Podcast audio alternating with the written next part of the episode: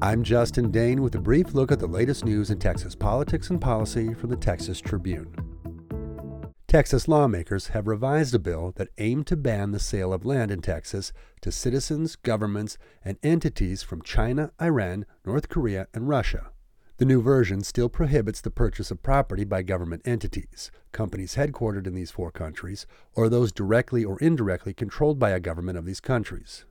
However, it now allows dual citizens and lawful permanent residents of the United States to buy Texas property. The bill's author, State Senator Lois Kolkhorst, said the legislation is aimed at stemming foreign influence in Texas agriculture and other sectors.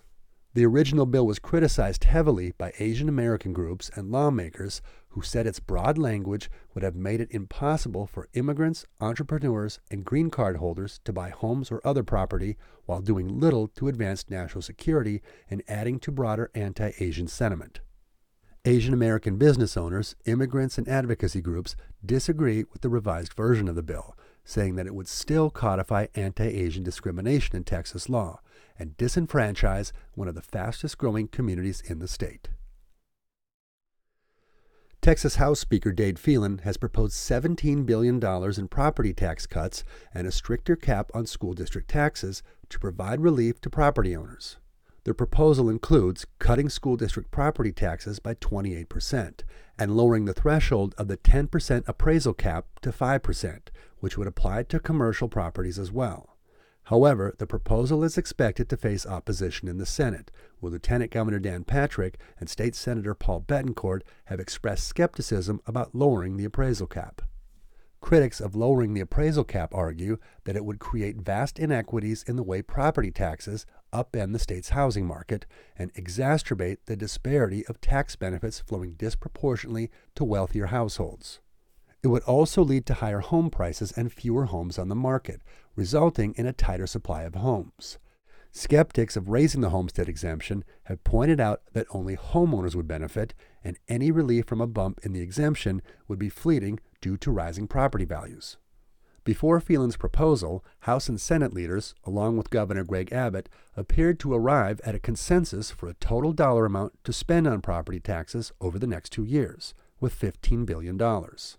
The remaining amount could go toward further buying down school property taxes or raising the homestead exemption the idea of raising the homestead exemption has gained bipartisan support in the Senate, drawing unanimous support from Republicans and Democrats in the chamber.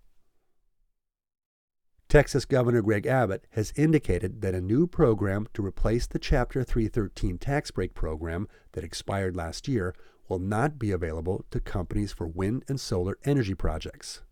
The move comes as business groups try to revamp the state's economic development tools, with Republicans having been critical of the extent to which the Chapter 313 program benefited renewable energy projects. Abbott's stance is backed by Lieutenant Governor Dan Patrick and State Senator Brian Hughes, with the latter stating that any proposal containing incentives for wind and solar projects would not pass the Senate. Renewable energy has grown significantly in Texas, with the number of wind turbines and solar farms both on the rise. The state produces more wind energy than any other, while it rivals California for solar production. However, critics have claimed that the Chapter 313 program amounted to corporate welfare and that it had been misused, with wind turbines receiving around 60% of its benefits. Rural areas in particular have benefited from the program, with renewable energy firms generating funding for schools, government, and landowners. While Abbott has welcomed a new bill, House Bill 5, as an innovative approach to economic development, it's still unclear whether he'll endorse it. The bill, which is designed to chart a post Chapter 313 future, may still leave the door open for renewable energy projects to benefit, but is vague on details. Check for updates on any of these stories at texastribune.org. You can also follow us on Twitter. We are at Texas Tribune. And follow the Brief Podcast for daily news updates wherever you get your podcasts.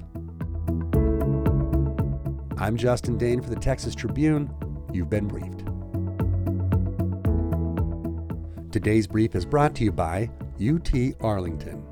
UT Arlington's commitment to excellence keeps Texas strong with highly skilled graduates for the Texas workforce and life changing research. Find out more at uta.edu.